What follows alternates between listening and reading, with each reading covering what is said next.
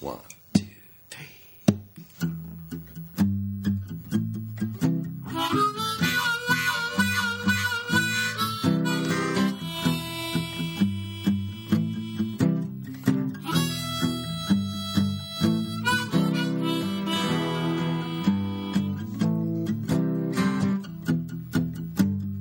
Welcome to the show, everybody. It's the Reprobate Travel Cast. My guest today, Music Man Larry Ramey. Welcome to the studio, Larry. Hey man, it's really good to be here. Am I supposed to still do the No, you music? whenever you.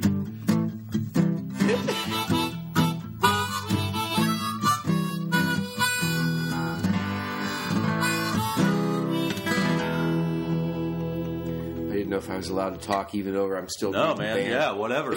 Whatever you want to be on do. the cast, man, today. Thank you very much. I've never really done like you know the uh, the intro music while I'm saying hi. yeah, I don't know. It's and, and it's really cool. dude.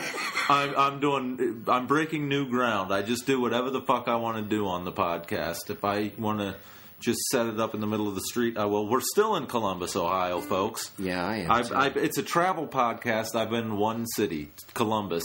I've been all over the world. but you can take this anywhere. I can, and I'm, go- and I'm going to. I'm going to take it all I kinds feel like of this places. is groundbreaking. I mean, thanks for having me on the show.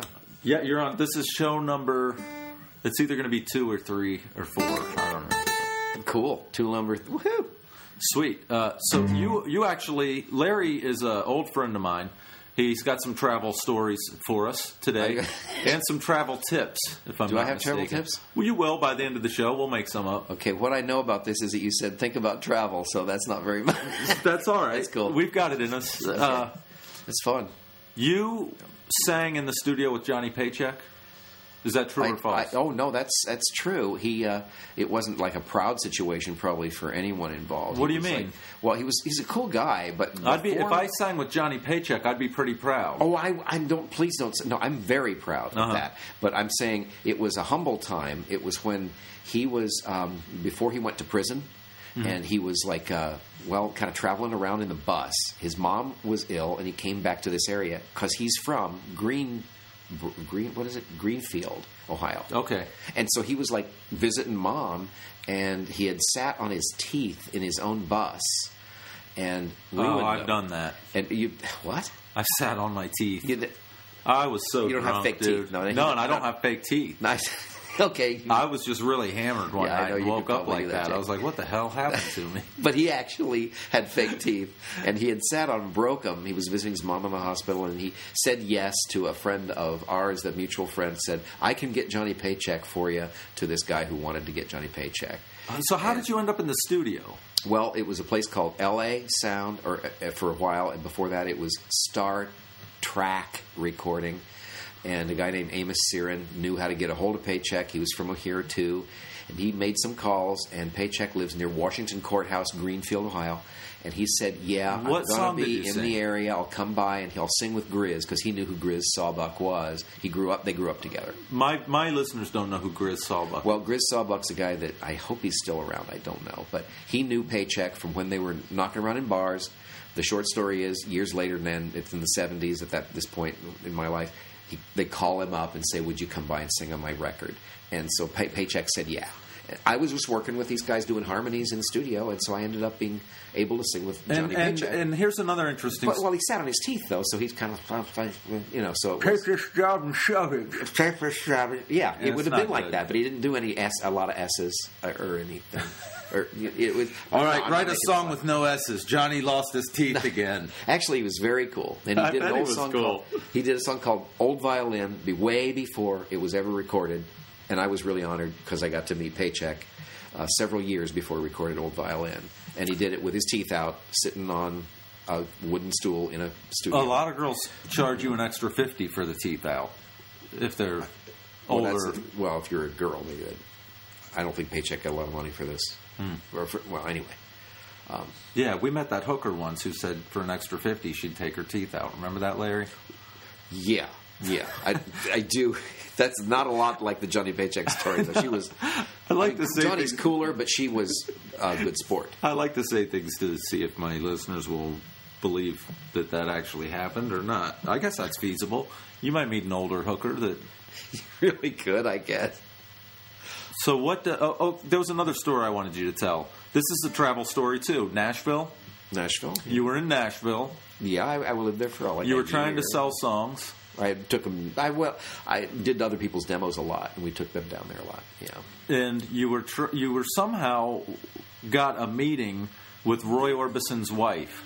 Oh, this is an embarrassing No, story. it's not- Are you comfortable telling this story? it's not a meeting with his wife. It's worse, actually. I parked in Barbara Orbison's parking lot to go Uh-huh. visit a friend across from their publishing, which would be Roy Orbison's house of you know publishing, and his he's gone at that point. He was dead but. He was dead, and yeah, it was in the '90s, and uh, his wife ran it.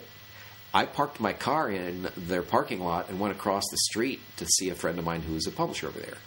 And I came back out of the place, look over, and my car is slowly backing up. My my they're on a hill, a lot of hills in Nashville, and it was like had let go of its parking brake, and it was Oh, so you're parked on a hill, Yeah. and it must have been in neutral or something because it's Well, slowly I- yeah. coming It- down. I had it neutral. It popped into neutral, and it was letting the car weight was pulling it back into a big, what four by four kind of uh, Escalade looking Oh. car.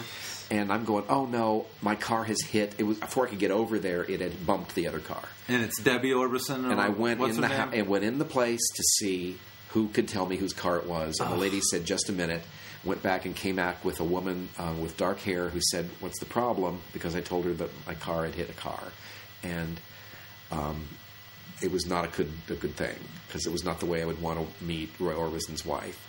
And I said, No. "I'm not here to do business with you guys," and I think they're probably really glad about that uh, because.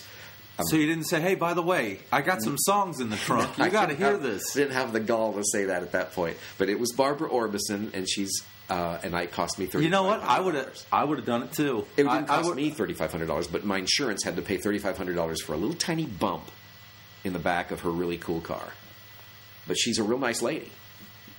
I mean, I would. I would have made her listen to a song. Y- well, yeah.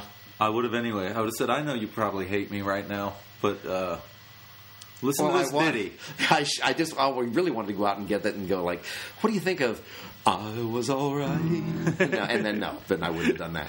I hit your car, and now you're crying For a while, I could smile for. But Do you I know how to play that song? What is it? No, it's No. crying, and I would have been crying if I'd have tried to do that for her. Okay. I had that harp.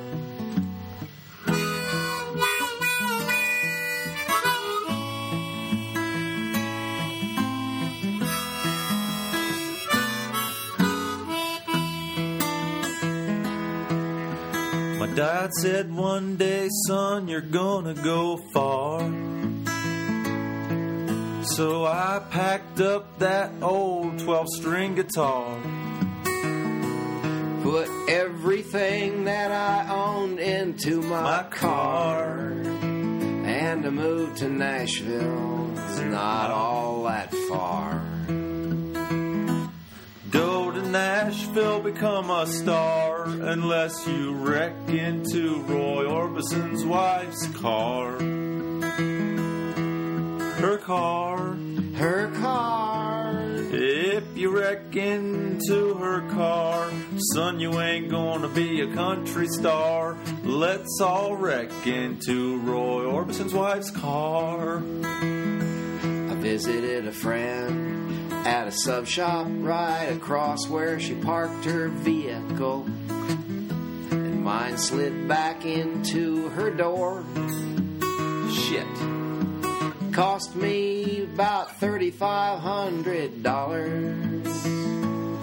Um, Maybe a little bit more.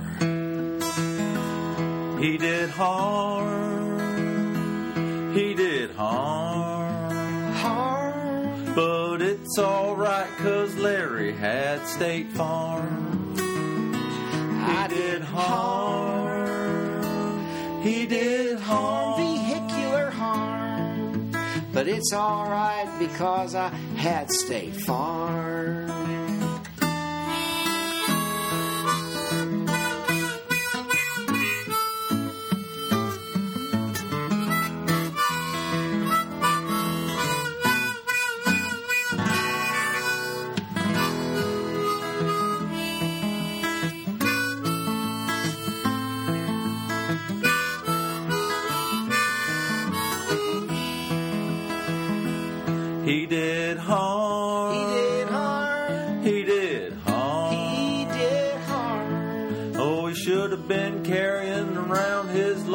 Charm. But he Oh, wasn't. he did harm. He did harm. Larry did harm. Vehicular harm. But at least he had State, State Farm. Farm. If you're gonna be a songwriter, don't bump into folks that you'd be better off wasting strokes, making friends and stuff. That's pretty good. we could get something out of that. You? Hello, Mary? Is you that? need to make a visa payment to my daughter. Uh, I want to talk to Mary. To Mary, she always takes my payment. You need to make the payment to my daughter for the visa bill. I know. I I, I want to make it. I want. I'll do a double.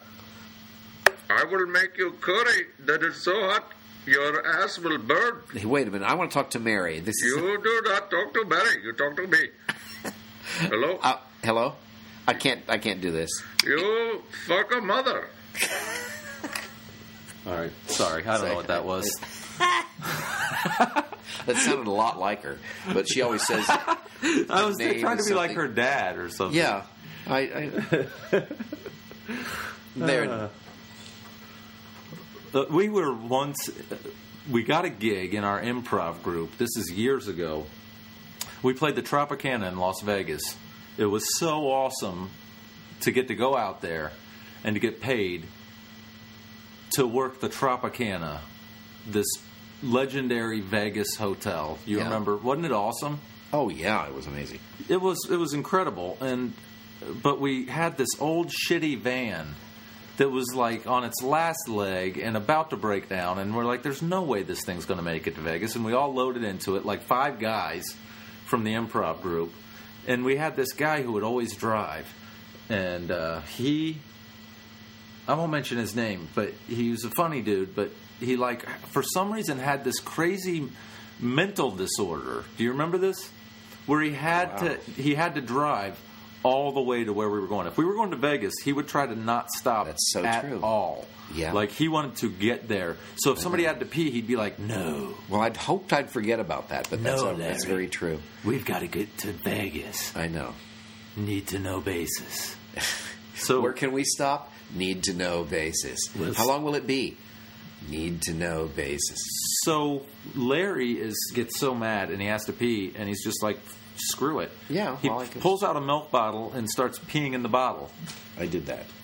he did. I'm sorry that I did it. and it but I smelled like pee well in the van. It was a milk, bu- and it was a milk bottle, so it was Well, that's- mixing with with. I know that's what the why. it was is homogenated piss. it- yeah, It was like if a milk product was in it, and then the piss was in it. It was not a good combination of stuff. There shouldn't be anything cheesy in But it. That's the why. van that's why like Jeff pee. used to say it smells like somebody pissed on a Big Mac. that's why in the van. That's why he said that the smell was like that. I think that's what he was commenting. Jeff used to say that particular phrase, and I didn't get it till now. We're talking. It's the cheesy part. It milk product. Oh boy, we'll be right back after this very strange song, already in progress. We're going and we're going full throttle. Larry just took a piss in a bottle. We're going to Vegas and we're going to Vegas tonight.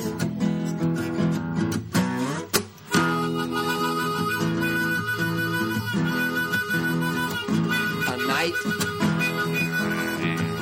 to Vegas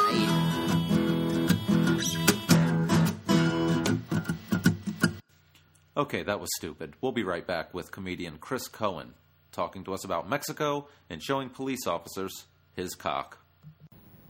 Okay, we're back.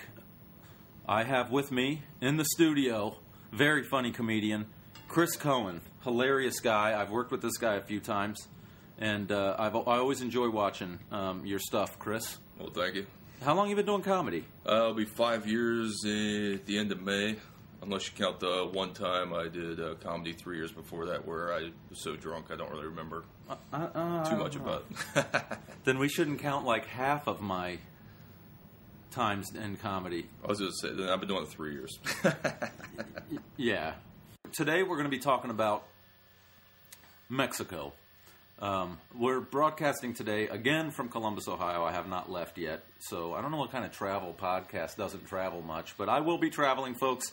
Promise, we'll be in some cool locations. Um, I've never been to Mexico, Really? never, but I've been a lot of other places. But Okay. now, what brought you to Mexico? Tell us the story and what happened there. Uh, You have a couple of stories.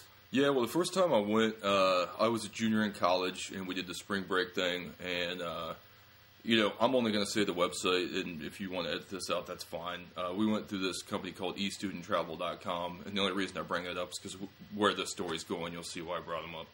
But long story, there were uh, 20 in a group, th- 13 girls, seven guys, and we got together. We put down some money for deposit. Well, what these companies like to do, and they're full of them. There's a ton of them that just do this. They will take your money, overbook, counting on broke college students to back out last second. So they almost always will screw someone if not enough people cancel, which is almost always the case. Well, come about two days before we're supposed to fly out of Columbus on a Saturday, Uh huh. and it turns out we didn't have a plane. You know, so we're making calls, we're getting angry, we're you know cursing the guy up and down. He's like, "Well, you know, I don't know, I, I'm just, we're gonna have to return your deposits. You know, you'll get them three months from now, maybe." Three months. Well, for a college student, you know, twenty dollars is a good weekend. You know, Yeah. Like, oh, I'm going to get some beast. You know, I'm going to get a pack of GPCs. Like, I'm going to have my weekend set. Well, we ended up having a girl who knew a family friend who was a travel agent. and She found a way to backdoor these tickets, but in the meantime, we thought our trip was over. So Saturday, we have no tickets. We get up, we go to one of the sorority annexes. We put on our bathing suits, tanning oil. We turn the heat up to 85 in their house, and we just get tanked all day. We're just crushing liquor. And then we get a call at 6 o'clock. We've been drinking hard liquor for five hours. We get a call, hey, we got your plane tickets out of Pittsburgh at 10 p.m. So we're like, uh, this is not going to work at all. So a couple parents got SUVs, came, picked us up. We're all hammered. People are passing out. Like we're trying to pack our bags again, covered in tanning oil, drunk. We get to Pittsburgh, fly to Atlanta. Turns out there's a problem with the engine. Oh, So we're stuck in Atlanta airport from 4 a.m. until midnight on Sunday. Uh, we don't have our bags because we all, you know, checked our bags. Uh, we had like one carry on. We're all sharing toothpaste with our fingers. We got a couple meal vouchers. Trying to sleep. We get down to uh, Cancun, Mexico, and there was some time difference. About two o'clock in the morning. Walk up to our hotel, five star. They're like, "Oh yeah, we gave your rooms to somebody else because you were supposed to show up yesterday." So now we're in Mexico. We're two days late, no sleep, hungover, haven't showered. Twenty of us. So we get to the the guy. He was like yelling at us, like this uh, Mexican travel rep that worked for him. He's just going ballistic. Like you guys are late. You know, I've been waiting twelve hours, and we just unload on him. We're like, we're late because you screwed us on the tickets. All of a sudden, his whole attitude changes. So he gets us a couple uh, vans, takes us to another hotel. So we're like, all right, we'll get a room here.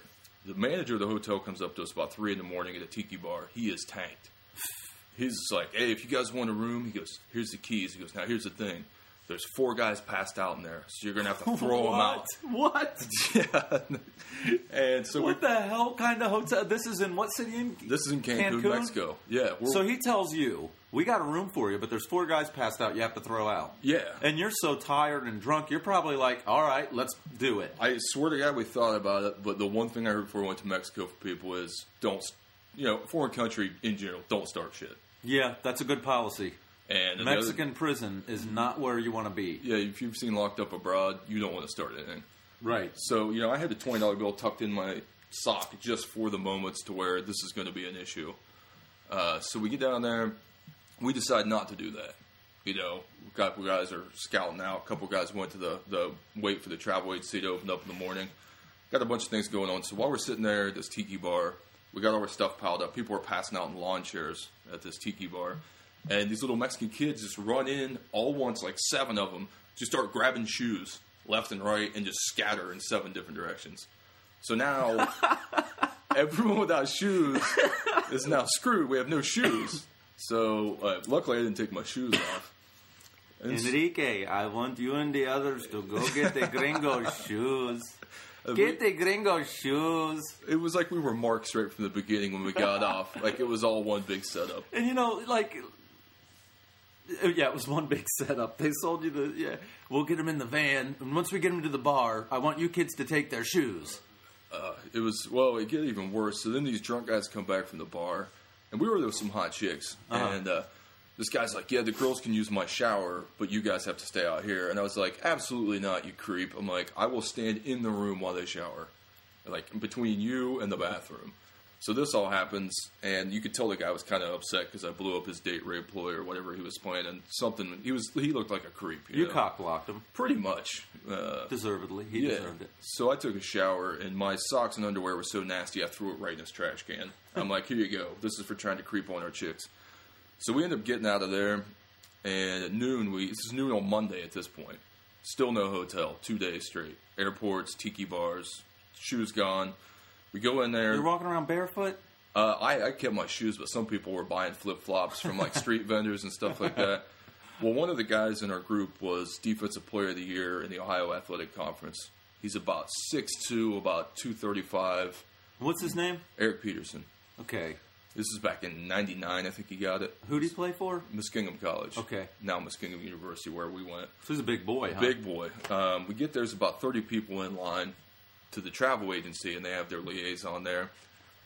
Dude walks right past all of them. Walks right past 20 people. Goes, I want to see the manager. Like, we can't see him. We got some problems. He kicks down the guy's door. Guy has a baseball bat in the corner. He grabs the baseball bat out, slams a baseball bat on this guy's desk, and was like, I want rooms for 20 people at a five star you have one hour to make it happen. And the guy's like, I'll call the police. And he holds that bat and he points it right in his face and goes, Your brains will be all over the phone if you call the police. He goes, You will not survive if you call the police. And he's like, I speak Spanish. He didn't speak any Spanish, by the way. Oh yeah, guy was so freaked bluffing. Total bluff. It was awesome. Next thing you know, there's three taxis In Mexico, coming. the balls. yeah. He was that pissed off. After two days of no sleep, Well, and drinking, he had reached his breaking point. So we ended up getting a four star hotel, but it took 48 hours, theft, intrigue, like all these horrible things. We get down there, had a great time for six nights. Then we get back, same BS coming back. Same BS. We ended up having to jump on these flights. We got back. Two of the guys out of the 18, uh, 18 of us got through. Two of the guys didn't. It took them, uh, the nearest they could get them was a day later. They flew into Atlanta. Their parents had to drive from Ohio to Georgia, pick them up, and then take them back. So this this all went down in like a week and a half. what was the name of the company? eStudentTravel.com. eStudentTravel.com. And so would all- you recommend Uh, Travel? Yeah, yeah, I'm on their website. I'm a spokesman for them. That's great.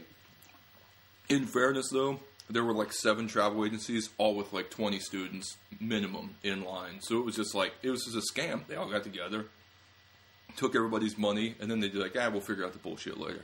Wow. So So, well, there's a travel tip for you, folks. If you're if you're a younger listener and you're a student and you're thinking about traveling down to uh, Cancun, and I'm sure a lot of kids do around spring break, do not uh, use one of those companies. You know, I would call ahead and make reservations, get get the flight, flight yourself. It sounds to me like you don't want to go through a company like that. I would highly recommend using a real travel agent. Like Yeah. if you're going to do something like that. Uh, See, I don't use them. I just I'll, I'll make calls and I'll just do it myself. I, I've always been like that, or I'll just show up to town.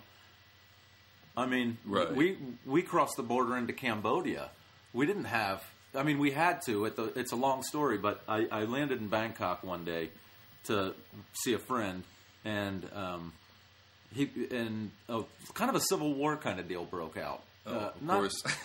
not a not a full scale, but it was some tension. So they told us for safety going to Cambodia for safety. Okay. And when I think safety, Cambodia is the first place on Obviously. my mind. Pol Pot, Pol Pot was very safe when he killed everybody.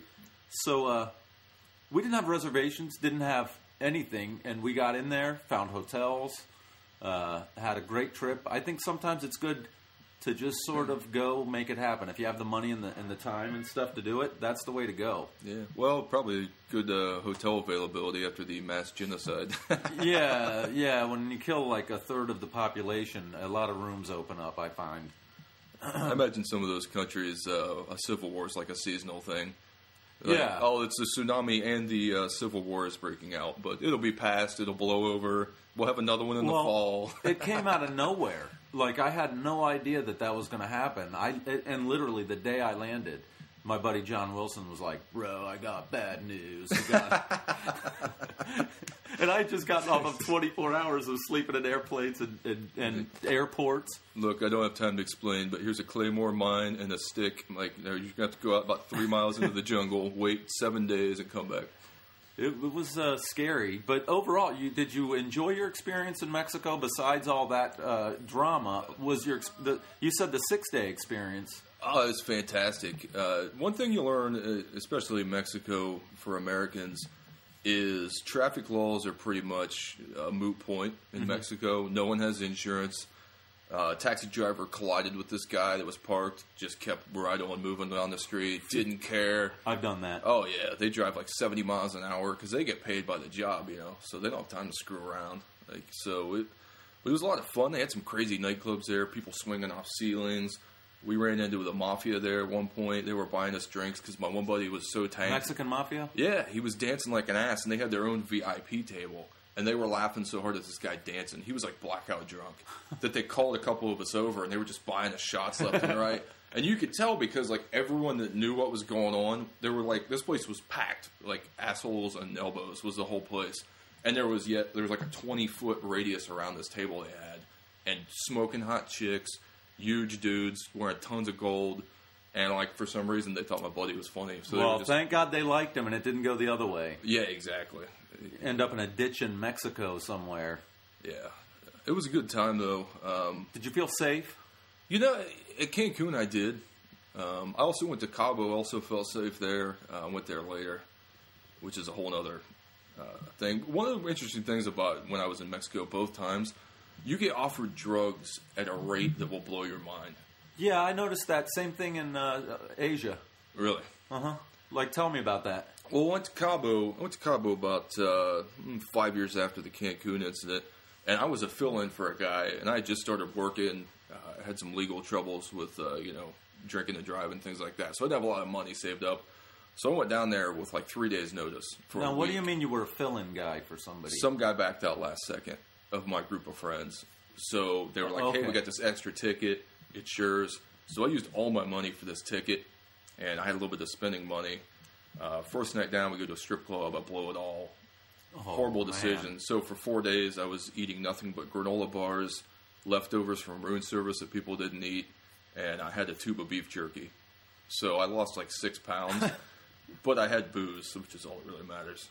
But I mean, we called the iceman to the room, and uh, we wanted some ice, and he lifts up the ice. He lifts up a bag of it, and then underneath it, he pulls out a sack of coke and a sack of weed. He was like, "You want coke? You want weed?" And we're like looking around because when you're out in America, you're thinking like, "All right, where's the catch? Uh-huh. Someone's gonna kick the door down."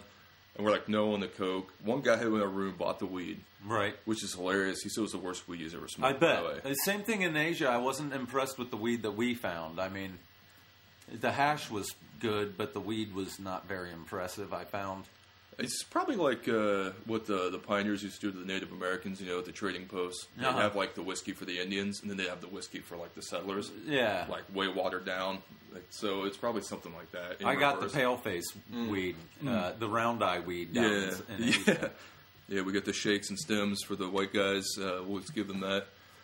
But uh, Fifty cent beers. We would just drink like six of those and then smoke a joint, and you would feel high. Nice. yeah, you got to get a you got to get a warm up. It was funny though. We were on the beach. If you've never been to Cabo, it's on the Baja California part, so it's real mountainous. So the beach is only maybe 25, 30 yards long, and uh, they have it roped off. So these these ring vendors and these people peddling their stuff can only come within so many feet of you. They're almost in the ocean because the beach is so short. But there was this lady, she's probably about 35 years old, little petite thing. She has these rings and she flips open the box. and There's all these cheap rings in there. She's like, You want the rings? And we're like, No, we're good. Takes her two middle fingers, flips the rings up, smooth as can be, coke and weed, on the beach, in front of the full view of the whole hotel. She's like, You want coke? You want weed? We're like, I'm like, once again, I'm like looking over my shoulder, like, all right, where's where's the where's the catch? Where's the federales running down the beach at us? We're like, no thanks. And uh, while you're eating on the beach, same thing. Like whatever they would offer, there was also drugs underneath of that. Yeah, So it was fascinating. Yeah. I noticed in in Cambodia, we we crossed the border into a town. I think it was called Koh Kong, and there was a place. There was a hotel there called the Apex, and it was awesome. But it seemed like every hotel or motel we checked into there, somebody offered us weed. Uh, usually a um, like a bell, uh, the guy that takes your bags, The bellhop or whatever. Yeah, I don't think I, they're not bellhops over there per se, but you know the, that same similar deal. Right, right, right. And they always had weed, however much you wanted. Do you want weed? You want girls? And I was too afraid to fuck anything over there Oh, I'll, yeah. because they have the highest HIV rate in the world. You really don't want to fuck anything in Asia. I would try to find like I, we tried to hook up with these um, like British and uh, European backpacker chicks, and some of them were knockout beautiful, just like making their way through Asia on buses and stuff. It takes a special kind of person to do that, especially as a chick, you know. As a dude, you're nervous enough, but can you imagine being like a 22 year old chick with a backpack and just like, ah, I'm just going to go and hike across a foreign language land where I don't speak anything, I don't know anything. Yeah, it was interesting. Some people just have that spirit. It's pretty I think I have that. I like. I'm. I'm all, for the last twenty years. I've been traveling and going all kinds of places. And I think if you, the farther you travel, the more. Um, it's, how how do I explain this? It changes your perspective. Right. When you go to a foreign country like that and you see how they live, it really you get to know yourself. It's interesting. You really grow spiritually. The farther you travel, this is what I want to say. The farther you travel, the more spiritually I believe you grow. Okay. The more exotic the place. Um, so I learned. Uh, I, I grew a lot spiritually in Cambodia, man.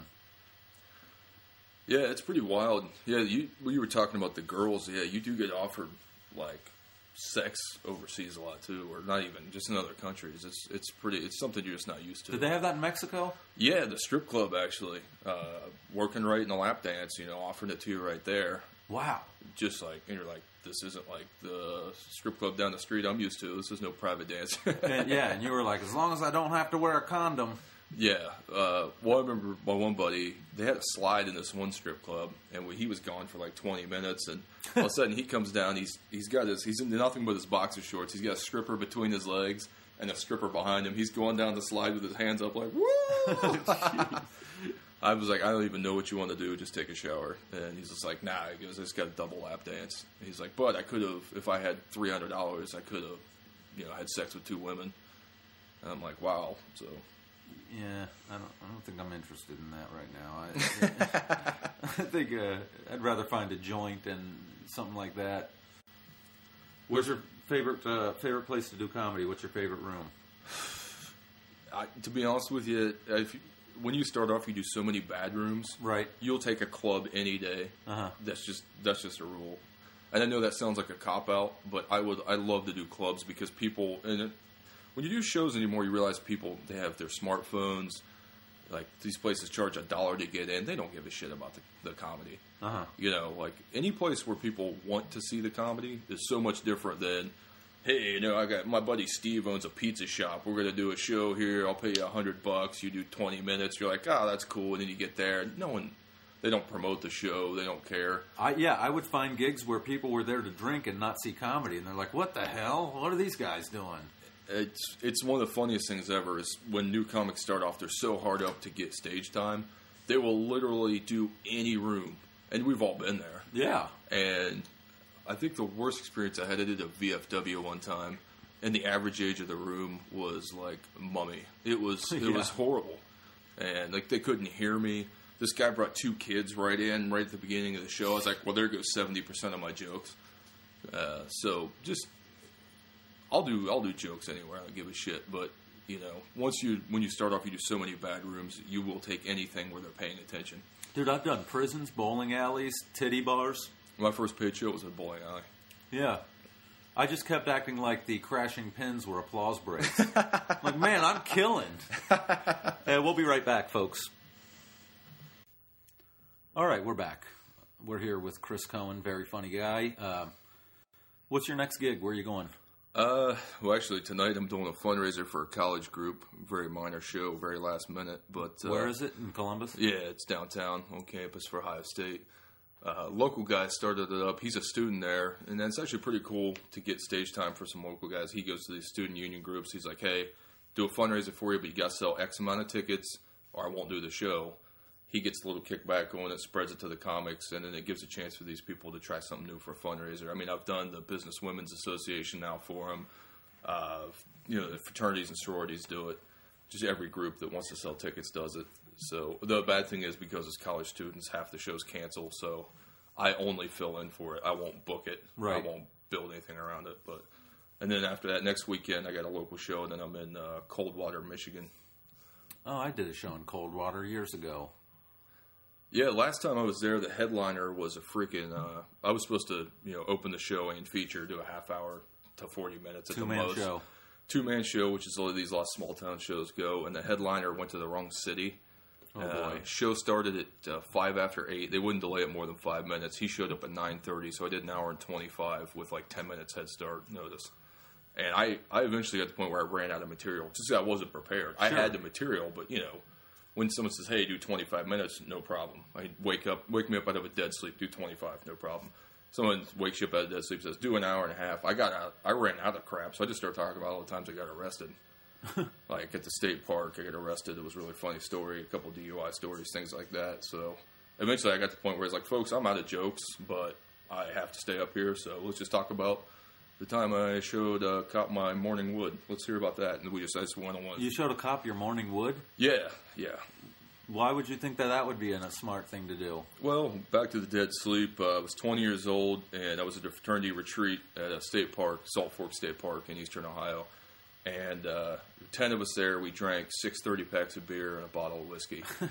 I went down about 3 in the morning. Well, one guy passed out, blaring, for I have no idea why. He was blaring Garth Brooks' The Hits on my boombox Ugh.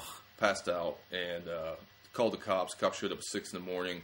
Front door wide open, so they just came in. They didn't even need permission because there was no door. Yeah. and uh, everybody was was up except for me. I was in a dead. I'm a sound sleeper, and I was hammered anyway. So I saw a flashlight in my face. And I was in my boxer shorts, and I thought it was my buddies fucking with me, right? And uh, so they're like, "Yeah, hey, you need to get up, son." I was like, "Seriously, guys, that's enough. Like, I need to sleep." And they're like, "Yeah, I don't think you know who this is." And I was like, "He's like, you have any ID?" And my eyes were still weren't open, so I threw the blanket off, and I had my morning wood. I grabbed my dick through the boxer hole, and I was like, "Here's my ID, you fucking cocksuckers!" Oh. and next thing I know, I got three cops like shaking me, getting me out of bed. And I was like, "Oh, like, this isn't my buddies." so they're like, "Put on your trousers," and I was being a smartass. I was still out of it. I was like, "I don't have any trousers, sir, but I do have pants." he's, like, he's like, "Put on your pants." This is an 1875, officer. Yeah, We yeah. wear pants now. yeah. Put on your culottes and get out here. Uh, all right, put on your powder wig and your knickers. Buckle your shoes and get out of here. Let me write ye a citation. So I ended up going. I'm sitting in the back of a cop car with no shirt on, no shoes, nothing but pants on, and uh, he wrote me a ticket for an underage consumption. I was like, "Oh yeah, sure." And I fought it in court like an ass because I'm one of those guys. I always fight to the bitter end. Right. And basically, the judge is like, "Look, it's cop's word versus yours." And uh, so my lawyer goes, "Well, it looks like we're screwed." And I was like, "You're fired." He was like, "You can't fire me. You're about to get sentenced." I was like, "No, on principle, you told me I get off, so get out." And he was just like, "All right." So he left, and the judge was like, "What was that all about?" I was like, "He told me I'd get off because I didn't get a breathalyzer, and this cop's a liar, and I know you're going to believe him over me. So just on principle, I just fired my lawyer." And he's like, "What's he charge you?" I was like, three hundred dollars." He goes, "He goes, you know what?" He goes, "You're definitely right. You are going to get convicted of this." He goes, "But just to be cool," he goes, "How about a hundred dollar fine?" I was like, "I'll take it." And the judge was actually laughing. He's like, I've been on the bench for 15 years. I've never seen a guy fire his lawyer on the spot. He's like, that was fantastic. Excellent. so, That's really cool. What a great story. yeah. It was funny, though, because the first time I got arrested for an underage, I was uh, just turned 19. My mom got the letter. It got sent back home. She's like in tears, like, you're going to get thrown out of college. Your life is over. At that point, it was uh, my junior in college, and uh, she got the letter and was like, what's this? I was like, ah, another underage. She goes, you dumbass. I was like, yeah. She's like, you're going to pay for it, right? I go, don't I always? And she goes, all right. And then we just moved right on to the next thing. So it was kind of a desensitization thing for my mom. She pretty much learned I was a degenerate right from that point on. Well, I don't think you're the you're the only guy getting underage consumption in college. You know. It, that's such I don't a small town thing. It's a small town thing. I swear to God, I went to. I'm from a town, small town. My college had 1,500 people in the town. Like big city people don't deal with that. You know, like it's just a small town thing. They're like, God, we need to fund this police budget. Uh, oh, look, there's young kids. Let's shake them down. Sure. Get them for whatever. You know, I got an underage for sleeping in a bed. There was actually no booze left in the place. There was no. There wasn't even one can of beer. So it's just, yeah, whatever. It is what it is. Do you have a website you want to plug? Yeah, ChrisCoenComedy.com. Uh, I do blog five days a week. Uh, really took off last year. My web guy. Actually you were getting on me too because I was blogging like once a week. Yeah, and I Uh, told you you should blog more, and here now I stopped blogging everything. I, I got lazy, uh, but I'm going to get back into it. I just, uh, you know, was going through a really weird time. Uh, the last oh couple hundred days have been really up and down and crazy stuff, but.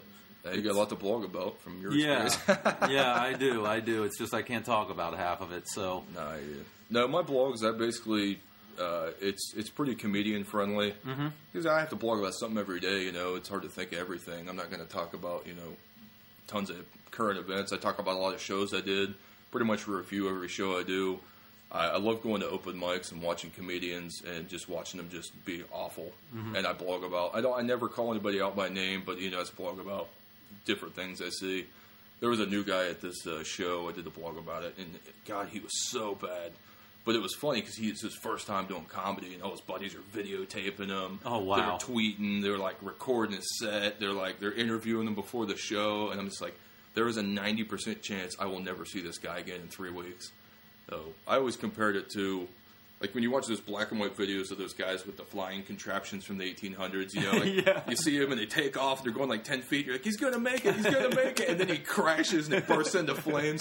That's a new comedian. Yeah. because they bring like 22 buddies out. They think they're killing in a room of 40 people because they have like 52 percent of the crowd, and then their buddies quit coming after a couple weeks, and they're like, "Wow, this really isn't that easy." yeah, Rob Durham calls it the sophomore slump. Uh, It's it- when you the first couple shows you bring your friends and you kill, and then you do that first show without your friends there, and you're like, man, I thought I was funny. Yeah, well, uh, I remember I saw this guy when I first started. I've been doing about four months, and, and I, I wrote a lot before I even went on stage. I had 20 minutes before I ever went on stage.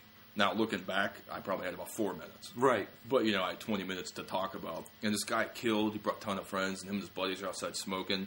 You're like, man, like, your first show, you killed it, man. You're going to be headlining this club. Like, you should get a hold of the manager. And I just started laughing.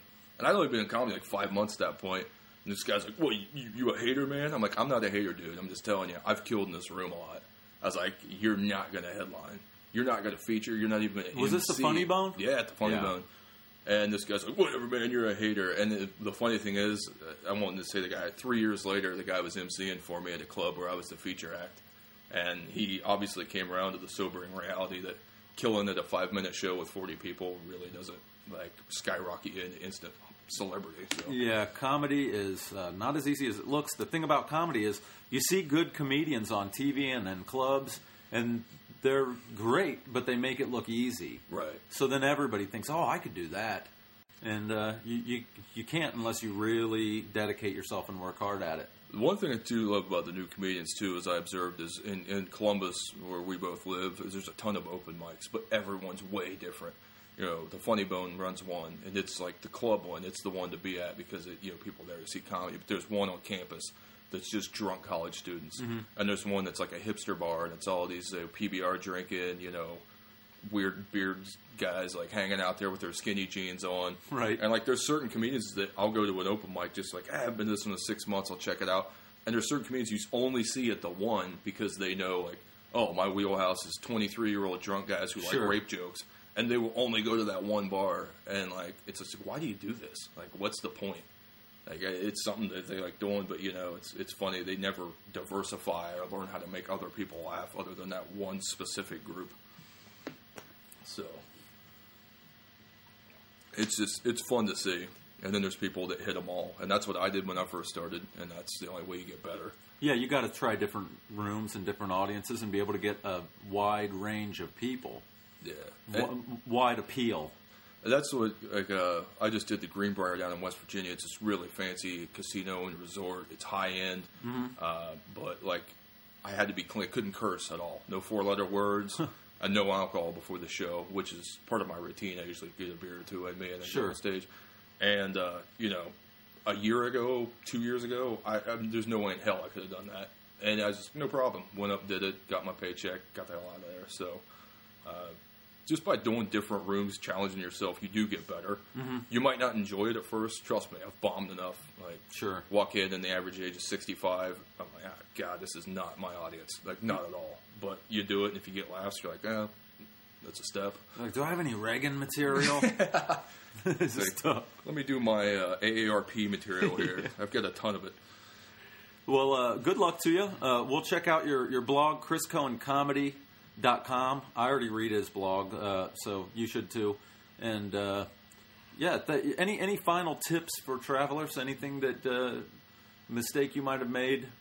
Uh, you know, the best things I've ever heard about travel is, uh, and I learned this from my buddy's dad before I even was out of high school. He said, keep your wallet in one pocket and your cash in the other. Yeah, Because if you get one of them taken, you got one to fall back on.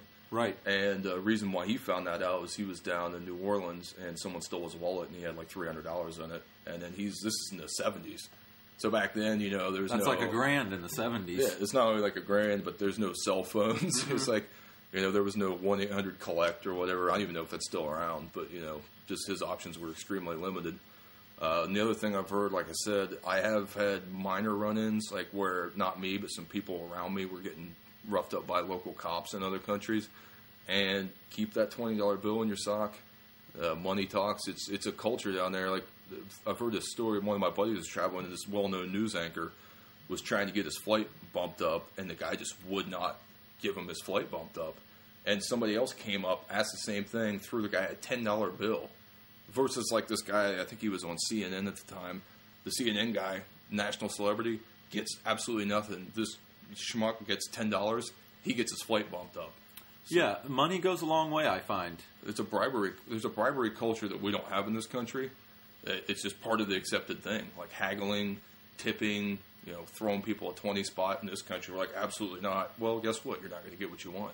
You could pay ten bucks and deal with it. So, Those are some solid tips. Thanks for coming on the show, Coen, and good luck to you. Uh, we will be right back, everybody. Let's steal the gringo's shoes. That's our show. Thanks, Chris Coen, comedian, and thank you, music man Larry Ramey. You guys have been uh, really cool for listening. Happy travels. Smoke weed. Here's a song already in progress. Close us out.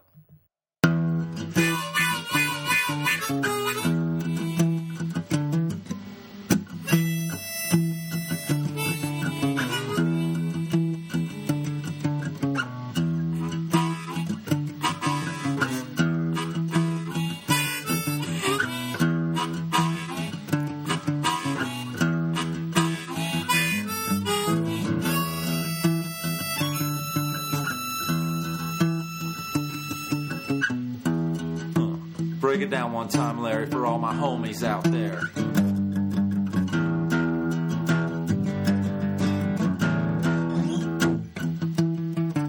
Do your human beatbox, Larry.